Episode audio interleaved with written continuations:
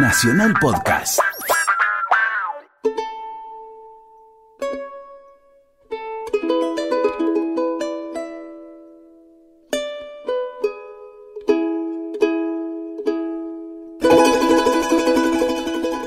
Muy buenos días, qué gusto estar aquí en el aire de Radio Nacional, la radio de todos, haciendo argentinos esta idea de recorrer el país, conocer el país a través de los hombres y las mujeres que lo hacen a cada momento. Y hoy nos vamos a dar una vuelta por la docta, la provincia mediterránea, la gran provincia con personalidad de la Argentina que es Córdoba. Entre los historiadores muchas veces se dice que la Argentina ha podido mantenerse unida por la cordial enemistad que une a porteños con cordobeses. Eso es una exageración y más bien una chanza, pero sobre todo sí tiene que ver con el gran peso que esta ciudad maravillosa y esta provincia tienen en la historia, en la economía, en el presente argentino. Recordemos que allá por el 6 de julio de 1573, al mismo tiempo que se fundaba la ciudad de Santa Fe de la Veracruz, ahí sobre el Paraná, Jerónimo de Cabrera, en ese valle maravilloso, en esa taza que es de alguna manera el valle sobre el que está la ciudad de Córdoba, fundaba un nuevo asentamiento bajando en el mapa, yendo hacia abajo, que fue la ciudad de Córdoba de la Nueva Andalucía. Probablemente don Jerónimo recordó la ciudad en la que había nacido su esposa y quiso darle de alguna manera un homenaje a aquella ciudad peninsular. La ciudad se fue convirtiendo poco a poco en el centro y el eje de todo lo que nosotros llamamos el interior.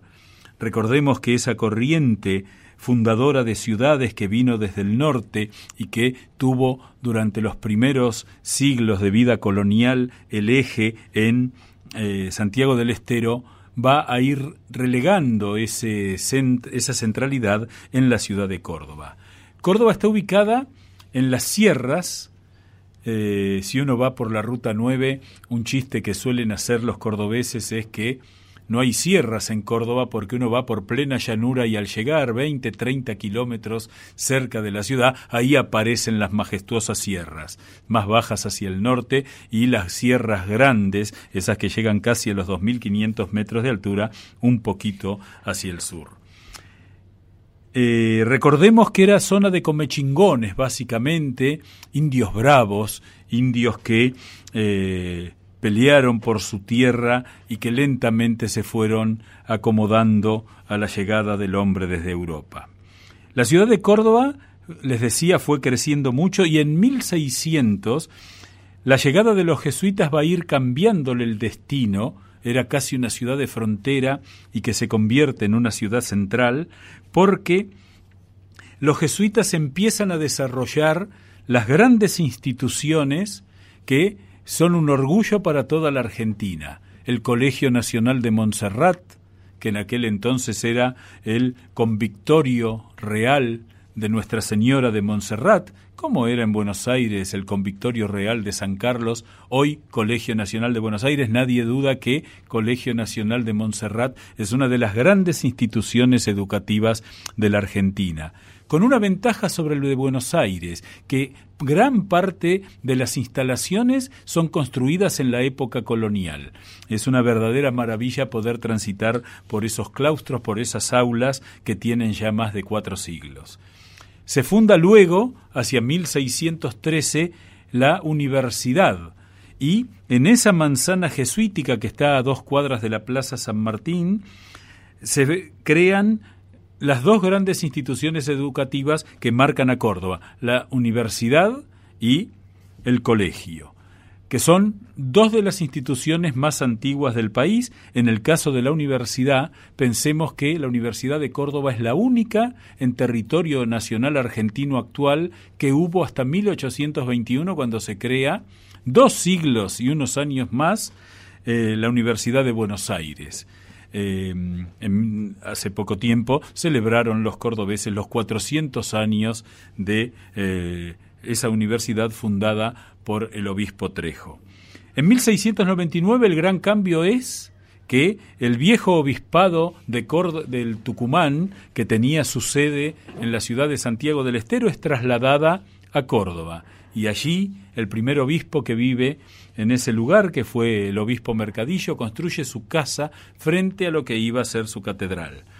La catedral de la ciudad de Córdoba, Nuestra Señora de la Asunción, es sin duda uno de los templos coloniales más bellos de la Argentina, un barroco extraordinario con aplicaciones indianas, un gran peso, restaurada maravillosamente y con esos dos campanarios tan característicos que marcan la arquitectura de la colonia, y sobre todo la cúpula, obra de Fray Vicente Muñoz, un franciscano, que es una obra maestra del barroco americano, única en su tipo.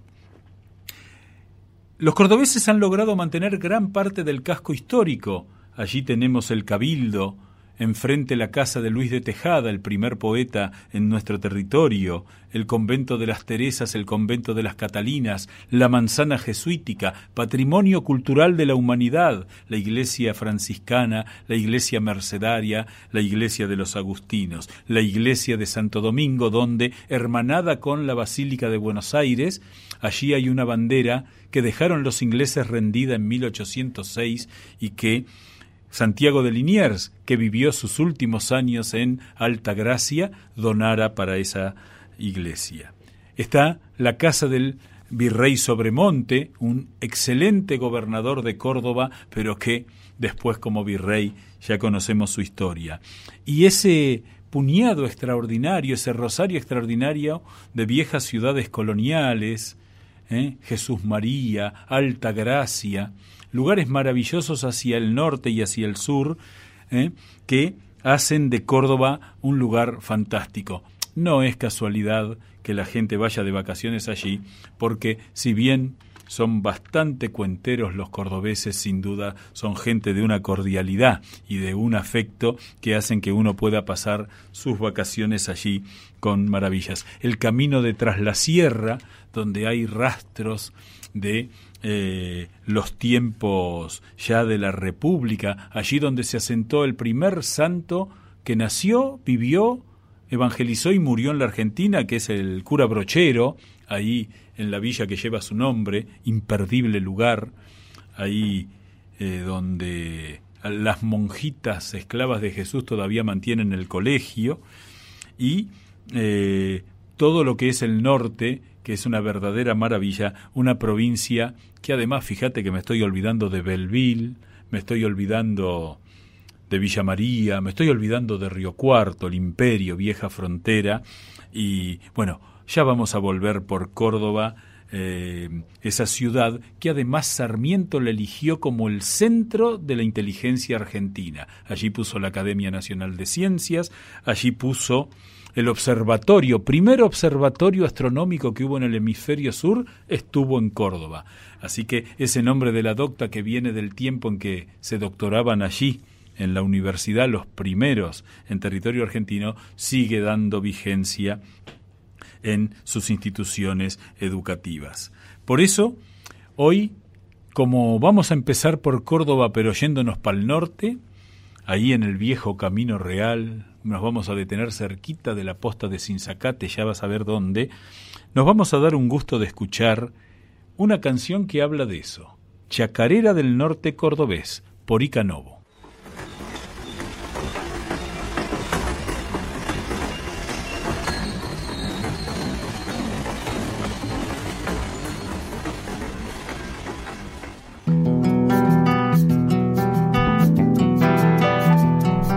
En Santiago la chacarera tiene la gracia que en el mar tiene el pez, pero escuchen esta que traigo del fondo del norte cordobés.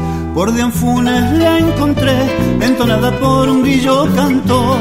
A lo lejos la acompañaba, repiqueteando un coche motor. En la casa de los Pacheco, guitarra y bombo, palmas y mandolín, para que sientan cómo se toca la chacarera por Ichiquí.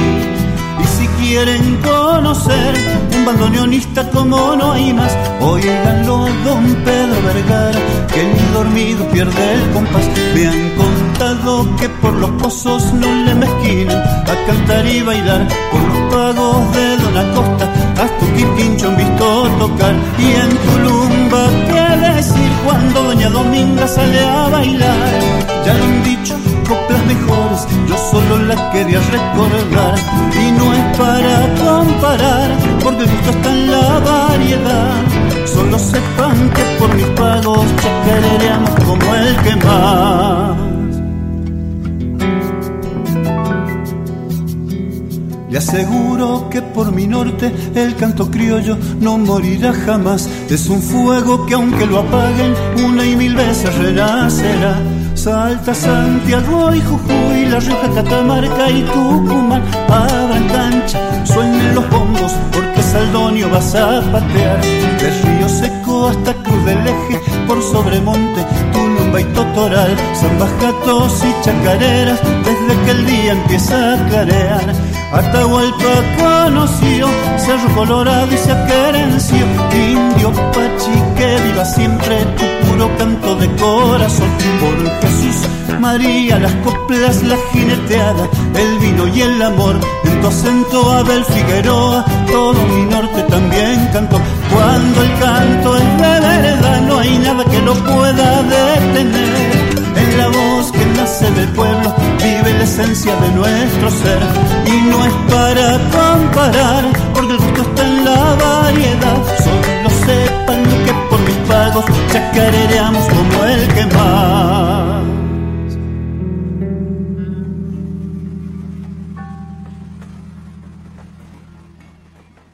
En Nacional, Argentinos, con Eduardo Lázari.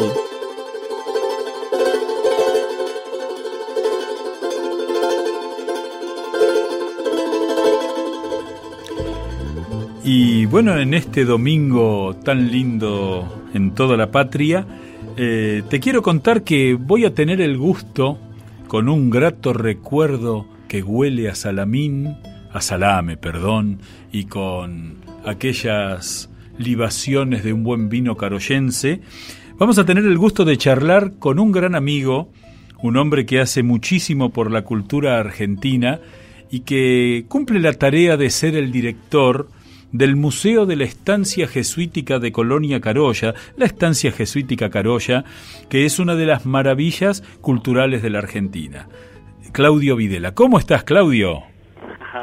Hola, buenas tardes, Eduardo. Qué alegría escucharte. Muy bien. Bueno, para mí... Estamos muy bien. Bueno, un gran gusto. Vamos a ubicarnos. Caroya está a unos 50 kilómetros al norte de Córdoba, siguiendo el Camino Real, sí, o lo que hoy es la Ruta 9. Y yo quiero que le cuentes a nuestra gente, a los que nos están escuchando, que lo hacen a lo largo y a lo ancho de la Argentina, ¿qué es para vos la Estancia Caroya? Bien, bueno, mirá, en estos momentos, sí, la Estancia Jesuítica Caroya es, para sintetizarlo en una sola palabra, sí, orgullo, porque han pasado muchas cosas, ¿no?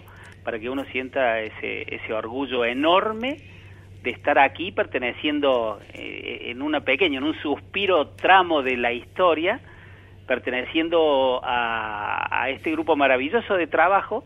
Uh-huh. Está actuando aquí en la Estancia Jesuítica y con la posibilidad de vivir, bueno, esta historia reciente en la cual vos tenés mucho de protagonismo y que yo voy a aprovechar, uh-huh, para decirlo así públicamente, que en algún momento te lo dije personalmente, pero para decirlo públicamente, bueno, agradecerte la infinita generosidad que has tenido con nosotros en venir a compartir nuestros 400 años de historia, ¿no? Que se cumplieron el 8 de diciembre del año pasado. Y en ese hay generosidades que son fáciles, así que pero ahí vos diste una clave que es importante y me quisiera detener allí, que es que estamos hablando de la Estancia Jesuítica que cumplió 400 años y que estamos hablando del edificio que aún está en pie muy gallardamente y en el que ocurrieron muchas cosas de la historia argentina.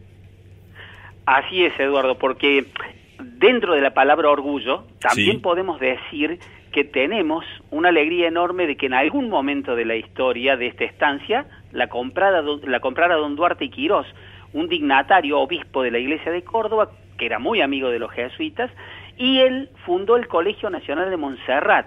Esto estamos hablando también del siglo XVII.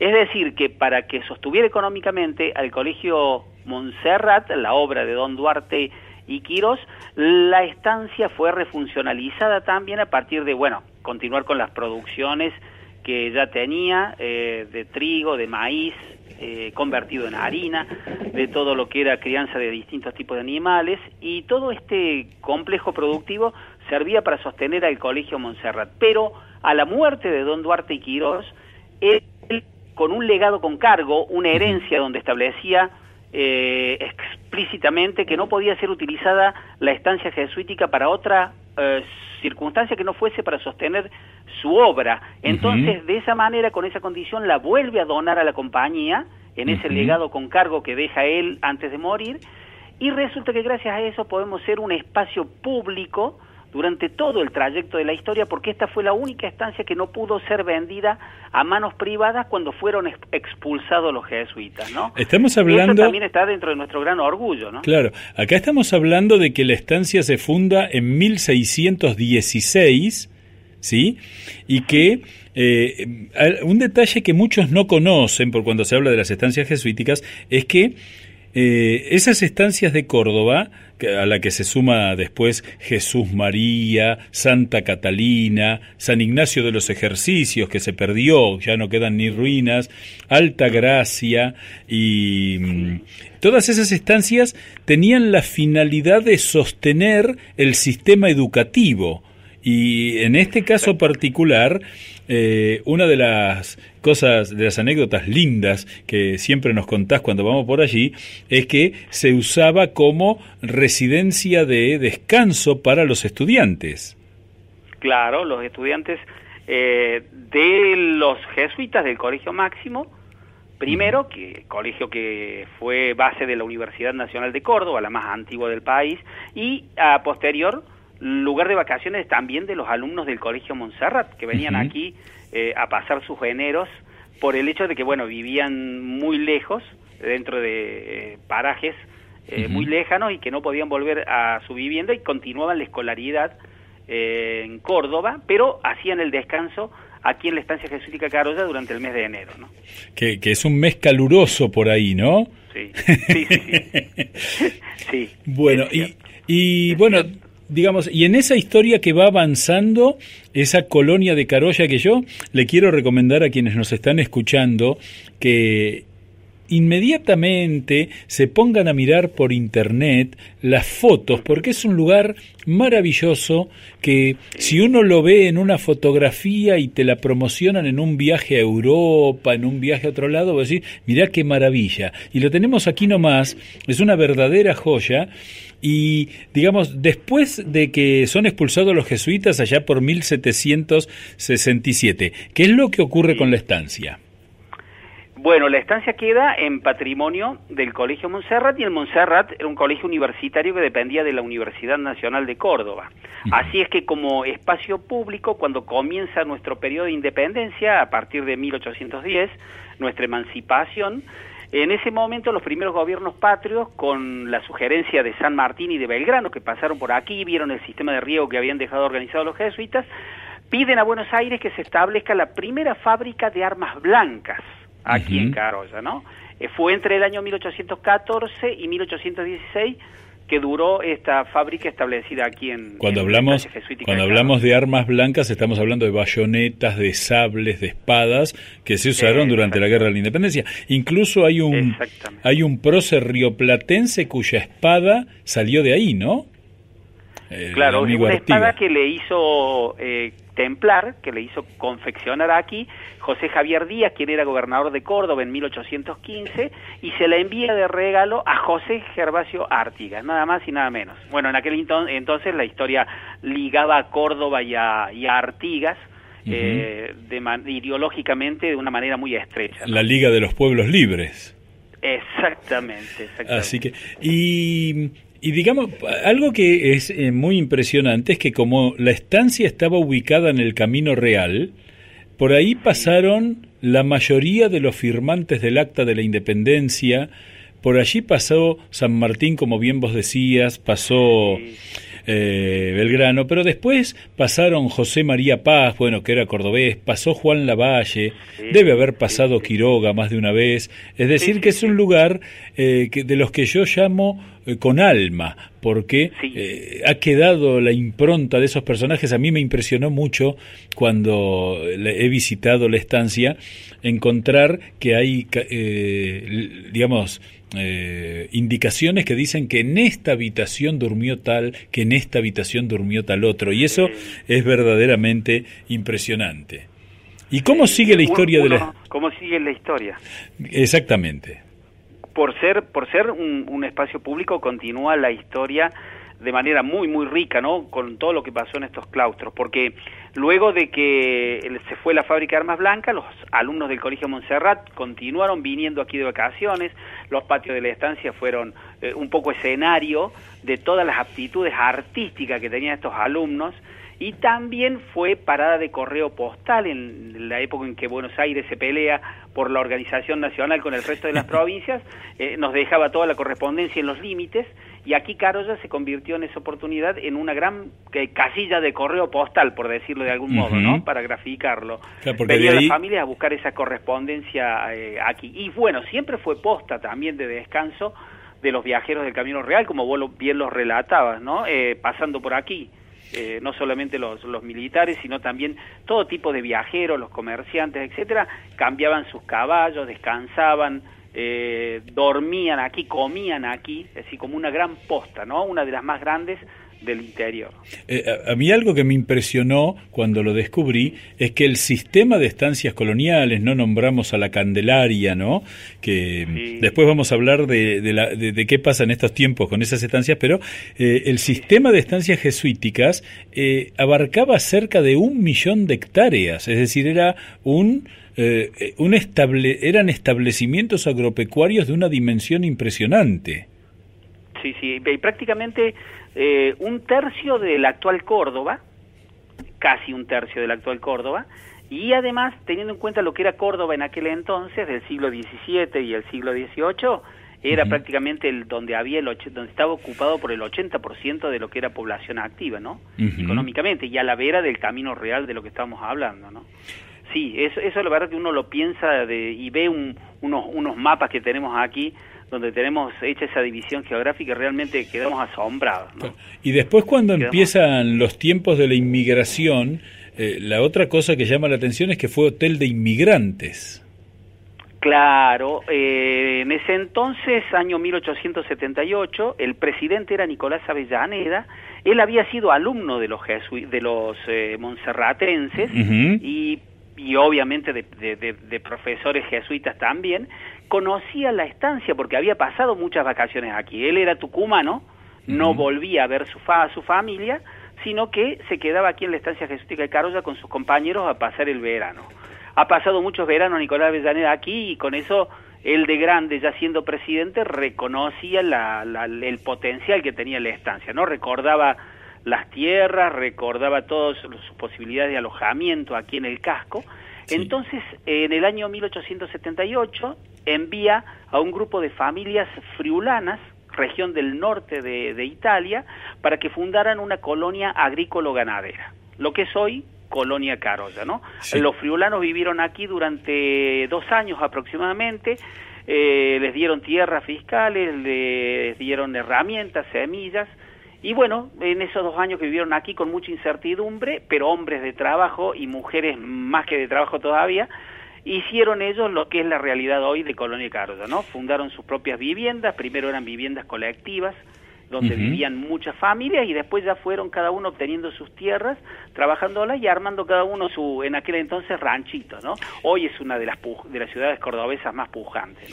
Después quiero que charlemos un ratito del salame de Caroya y del vino caroyense, pero te propongo que escuchemos algo que te va a gustar. Vamos a escuchar a Mercedes Sosa, ¿te parece bien? Wow. Bueno, vamos. Sí, No podés ver la reverencia que acabo de hacer. Bueno, quiero decirle a quienes nos escuchan que estamos hablando con Claudio Videla, que es el director del Museo de la Estancia Jesuítica de Caroya, a quien homenajeamos con esta música. No, permanecer y transcurrir, no es perdurar, no es existir, ni honrar la vida. Hay tantas maneras de no ser, tanta conciencia sin saber, adormecida. Merecer la vida no es callar ni consentir, tantas injusticias repetidas.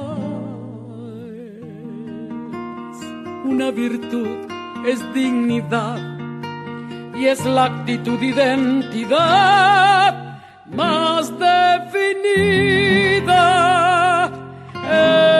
Esa de durar y transcurrir no nos da derecho a presumir, porque no es lo mismo que vivir, honrar la vida.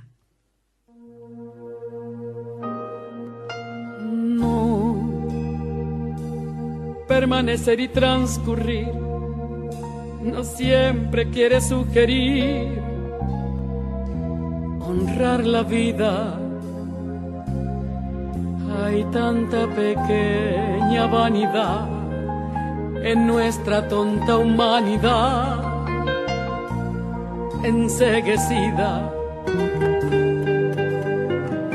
Merecer la vida es erguirse vertical, más allá del mal, de las caídas. Es igual que darle a la verdad y a nuestra propia libertad la bienvenida.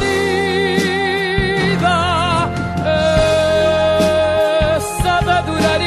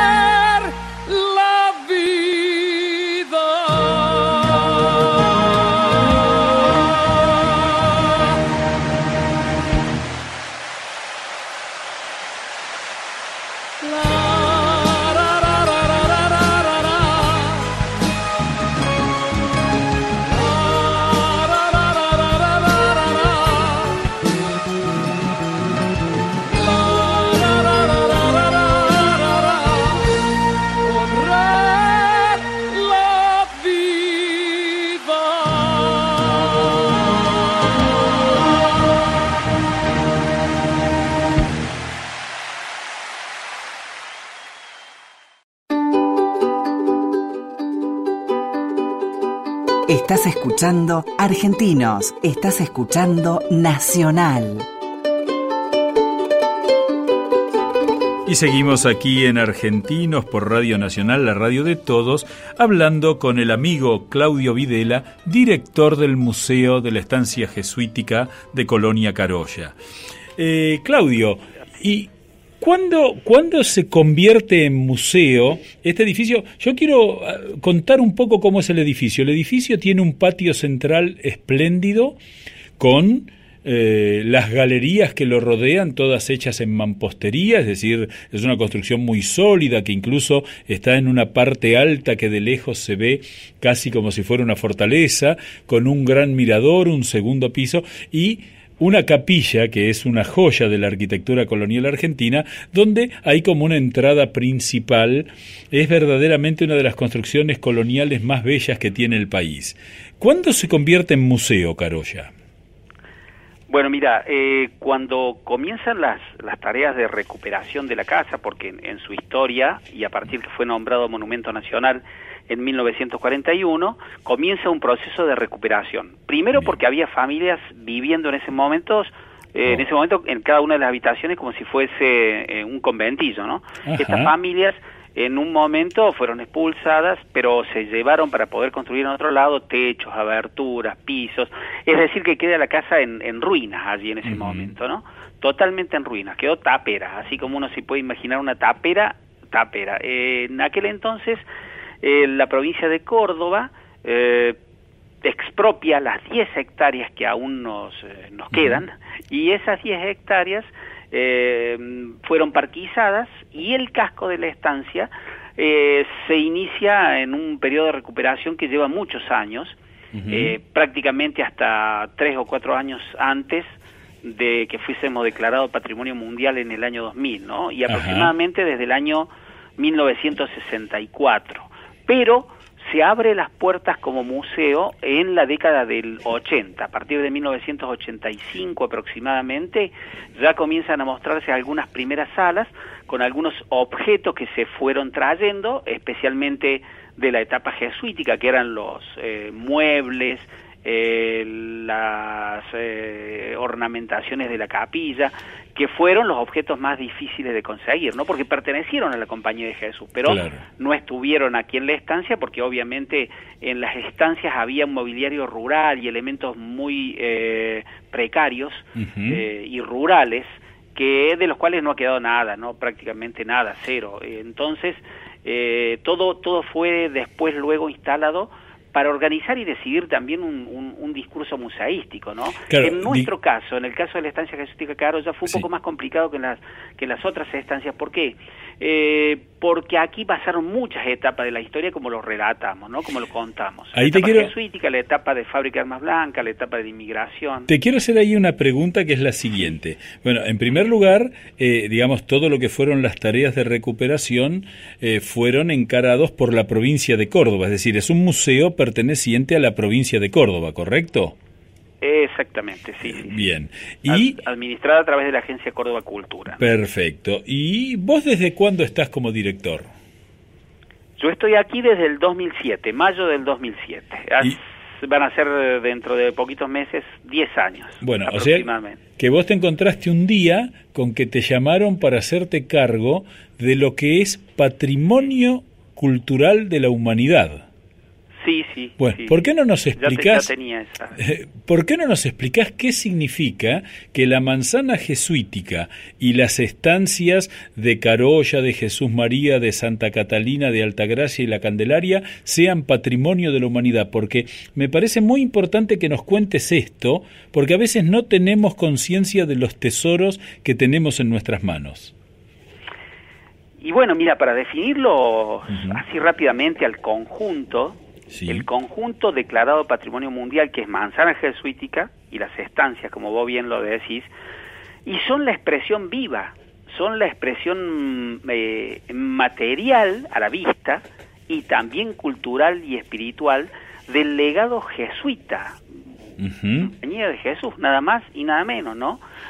Una orden religiosa que en su momento pasó por todos los avatares de del destino que tienen los religiosos. Inclusive, recordemos que no solamente fueron expulsados de América y de una buena cantidad de lugares de Europa, sino también, además, en su momento fue suprimida la orden, ¿no? Claro, sufrieron mucho los jesuitas. Y tenemos la posibilidad de ver aquí en pie, porque están recuperadas las estancias, hasta el punto que podemos mostrar en calidad de museo, objetos, arte religioso.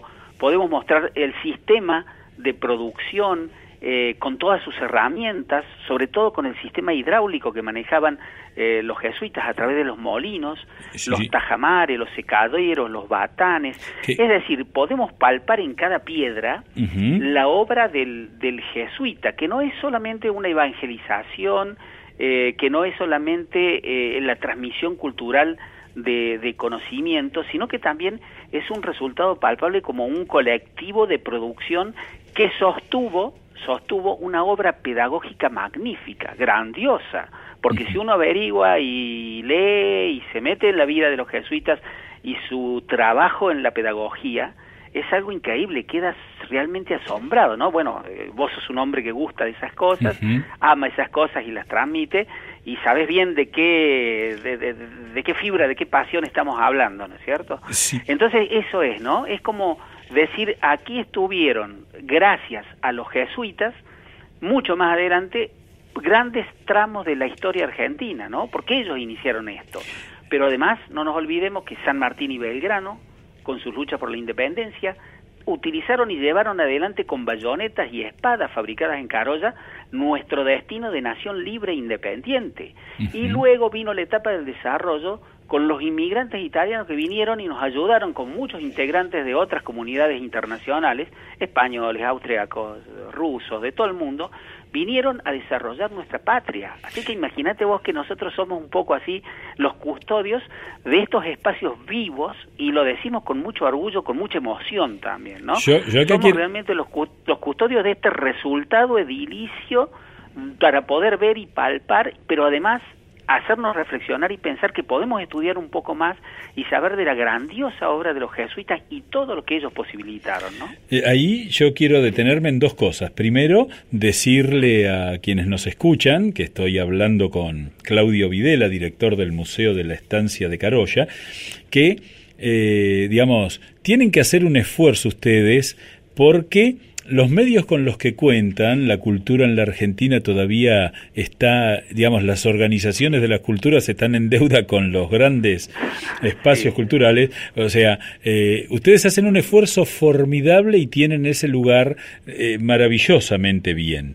Y la segunda cosa que quería preguntarte es, bueno, algo que a mí me encanta es que cuando uno sale desde la estancia rumbo a Colonia Caroya, se encuentra ese larguísimo camino de plátanos a ambos, a la vera del camino, que es uno de los túneles verdes más bellos de la Argentina, y empieza y descubre una fábrica de vino, descubre las fábricas de salame, que hay que decir algo que es importante, que es que en general las fábricas tienen los sótanos en los cuales los salames se estacionan a temperatura natural, no hay ningún tipo de artesanía, y digamos uno va ahí. ¿Cuál es el secreto del vino de Caroya y de los salames de Caroya? Sí, bastiones enemigos de nuestro colesterol, Eduardo. Eso es verdad, mira, pero bueno. Yo creo que es como, a ver, como yo te relataba recién, que somos custodios, que el esfuerzo y el trabajo que se hace en calidad de afecto y que se hace con mucho amor, da por resultados cosas realmente muy valiosas. Yo creo que el salame y el vino de Colonia Caroya es justamente para los friulanos ese orgullo de ser el resultado del amor de tantos años de trabajo, de esfuerzo y ahora de conocimientos, ¿no? Porque los vinos varietales que se hacen aquí en Colonia Caroya, no te digo que sean tan famosos como los de Mendoza, San Juan o como cualquier otro lugar de Cuyo, pero te aseguro que el que viene y los prueba queda asombrado de la calidad que tienen, ¿no? Doy fe. Impresionante, doy ¿no? Fe. Los vinos, ¿no? Que estamos hablando de un producto que se hace mucho en Argentina y en muchos lugares, y por supuesto se hace con excelencia en Salta, en Mendoza, en todo el litoral, inclusive en el sur, se hacen muy buenos vinos. Pero también está esto, ¿no? De decir, ¿por qué en un lugar mediterráneo y con un clima totalmente distinto se puede hacer los vinos que se hacen? Acá tenemos una bodega modelo y tenemos muchos productores que son gente que sabe, pero muchísimo, y están trabajando siempre con nuevas técnicas, siempre con nuevas metodologías enológicas. Realmente fabuloso. Yo creo que en eso se está creciendo también muchísimo. Y el salame ya hay que hablar poquito porque tiene una tradición fantástica, ¿no? Donde vos vayas a cualquier lugar del país, dicen, Colonia Caroya, sí, salame. Enseguida se identifica.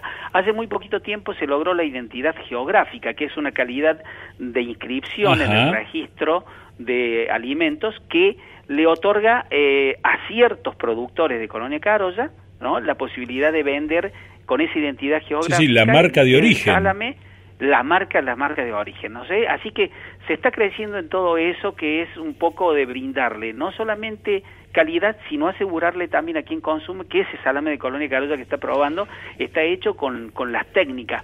Pero no hablemos de la tecnología ni la técnica actual, sino también con el amor y los conocimientos que los friulanos trajeron de aquella Italia, ¿no?, del siglo XIX, de donde venían muy complicados y encontraron aquí un país donde ejercer todo este tipo de hermosuras que ellos hacen entre ellas el salame y el vino, ¿no? A mí algo que me impresiona cada vez que voy, que me traigo algunos salames y algunos vinitos, es cuando uno va a esas fábricas, porque son los mismos fabricantes los que te venden el salame, más los quesos y los productos regionales que son habituales.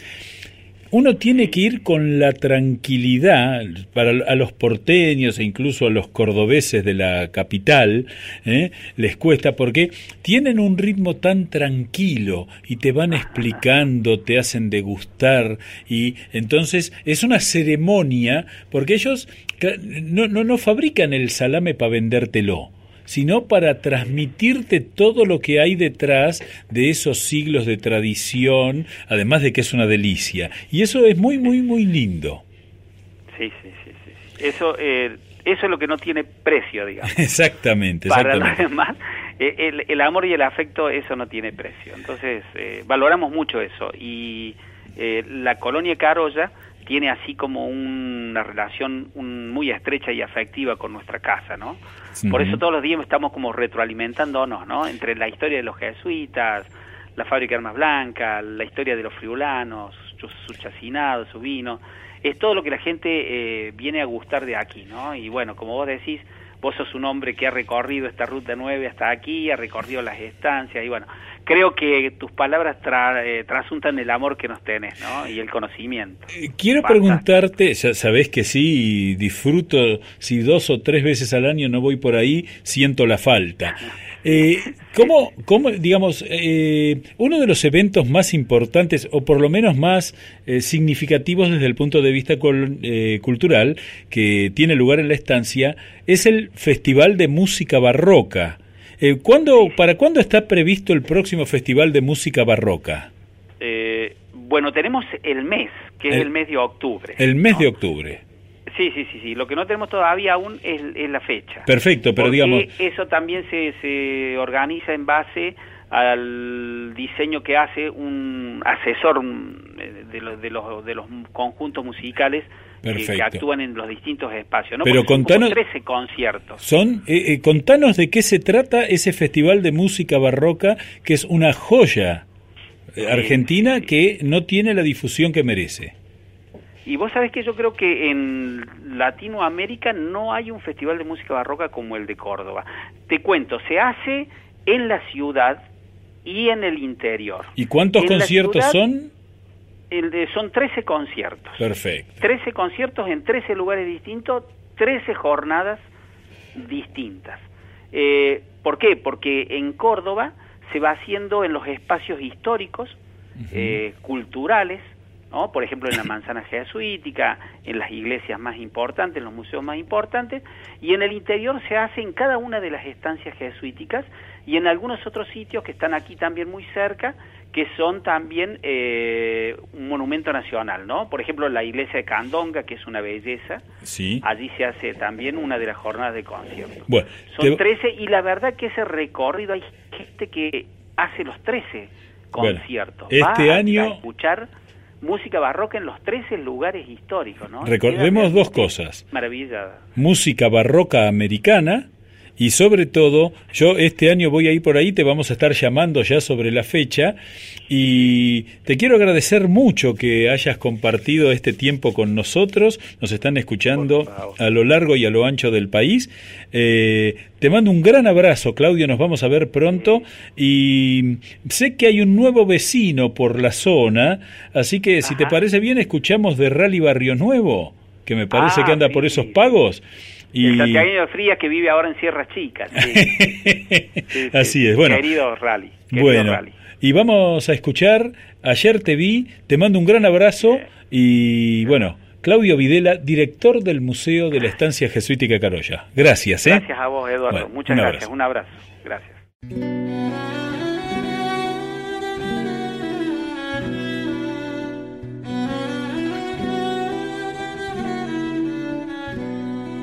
Ayer te vi, traías tanta sombra que la noche parecía deshacerse en tu mirada que cantaba tanta estrella para mí, tu mirada que cantaba tanta estrella para mí. Ayer te vi, traías tanta sombra, donde ayer hubo campanas, hoy nos ama la nostalgia. La nostalgia es ese camino que han trazado para mí. La nostalgia es ese camino que han trazado para mí.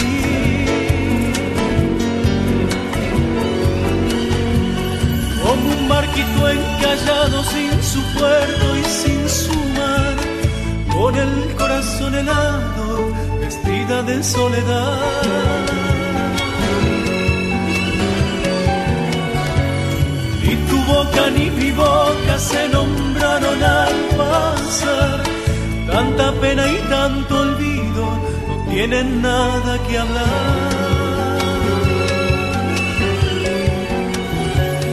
Ayer te vi, traías tanta sombra, que en la noche parecía deshacerse en tu mirada que cantaba tanta estrella para mí, tu mirada que cantaba tanta estrella para mí.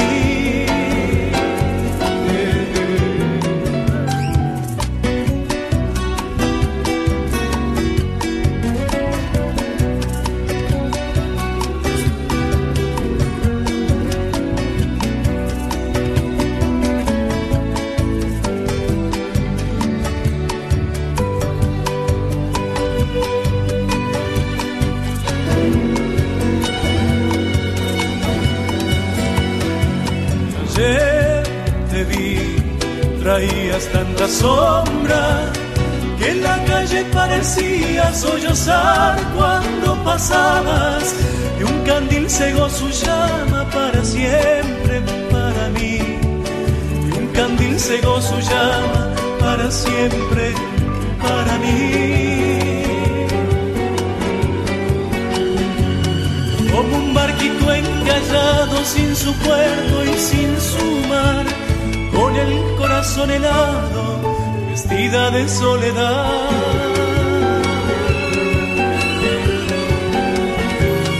Ni tu boca ni mi boca se nombraron al pasar, tanta pena y tanto olvido, no tienen nada que hablar. Ayer te vi, traías tanta sombra, que en la noche parecía deshacerse en tu mirada que cantaba tan de estrella para mí, tu mirada que cantaba tan de estrella para mí.